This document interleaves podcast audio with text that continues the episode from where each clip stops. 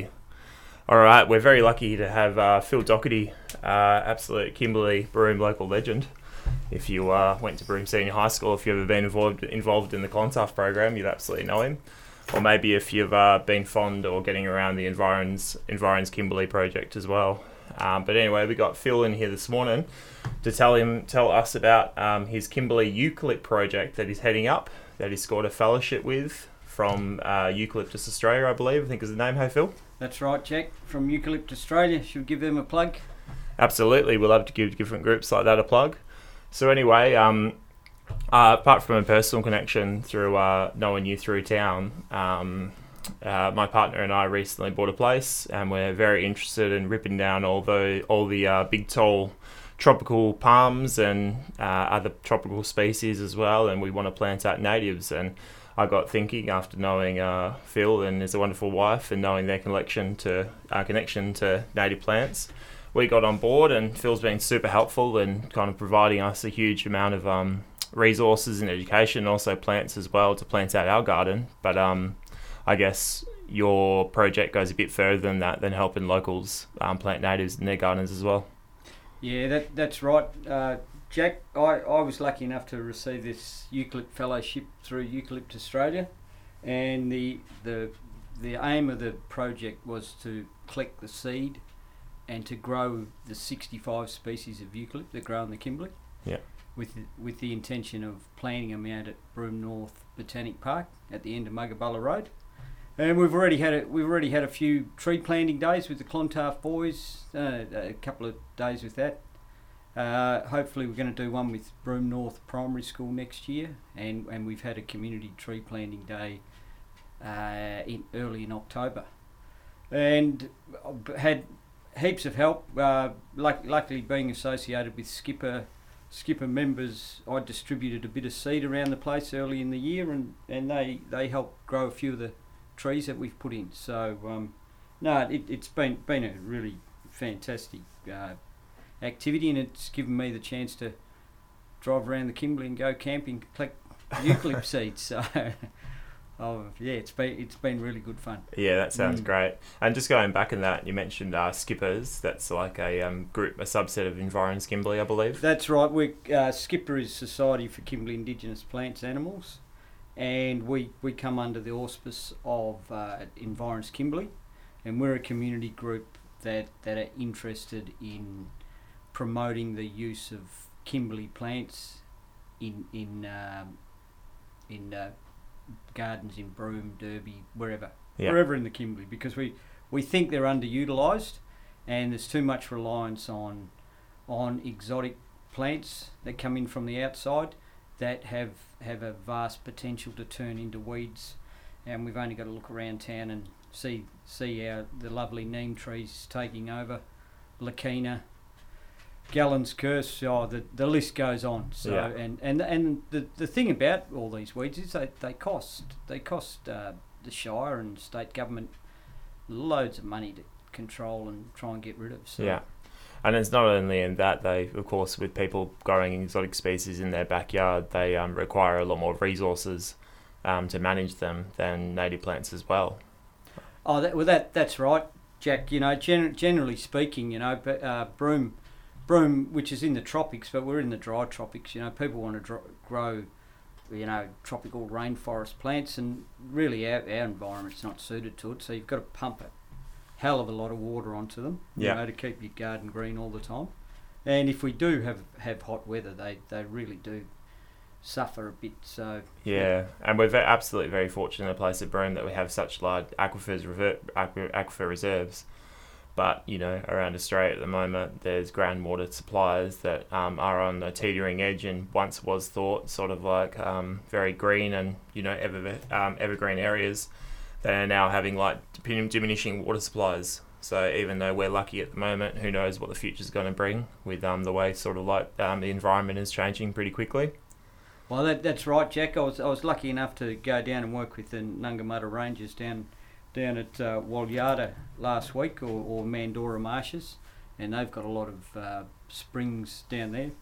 And I know there's there's uh, there's some intention to extract groundwater, and, and I don't think there's been much research done on how that's going to affect those Yeah. those springs. So That's um, Mandora. that's out near Fitzroy Way.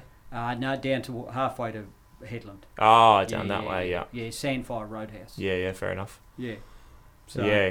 Oh Mm. well, I think that's uh, very important that we've got someone like you and group groups like SKIPA in town to try and reinforce good messaging like that. And also, it's not even that. Like I find personally as well that a lot of the um, Broome species as well, but also like sort of like further ranging native species that we can grow in our backyards here, they're absolutely beautiful as well. Oh, And- they they really are, Jack. And and I think you know you've only got to go to Broome North where where the um, landscape architect uh, made a real emphasis to use to use um, Kimberley plants out there, and the bird life out at Broome North. You know, especially for such a young suburb, it, it's amazing. Yeah, yeah, absolutely. It may seem a bit bare to some people when you drive through Broome North, Broome North compared to some of the more sort of older Cable Beach areas of Broome that are just dominated by large, large palm trees and mangoes and all sorts of that stuff. But when you do actually do take time to walk around and have a look, you do realise, um, you know, the sort of uh, joy that it can bring in a place like that. Mm. What's the go with um, the uh, Broome North Botanical Park? I've actually never heard of that.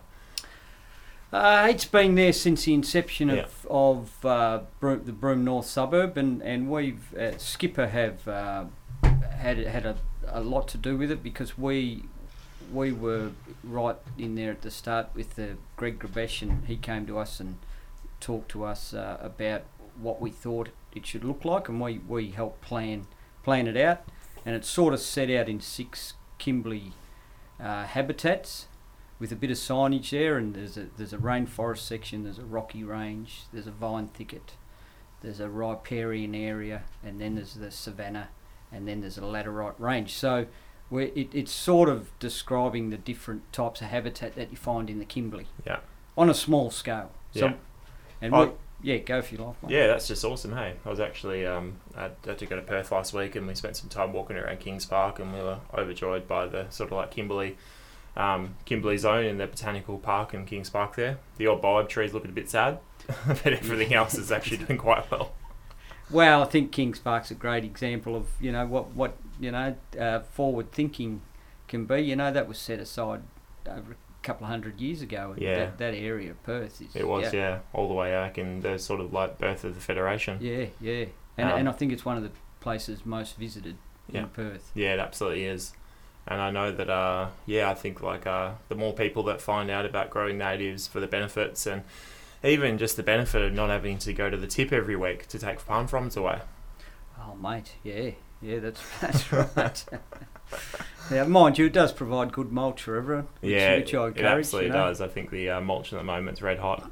Um, all right, great. Well, thanks so much for coming in. Again, um, so everyone listening, uh, Phil Doherty is heading up the Kimberley Eucalypt project.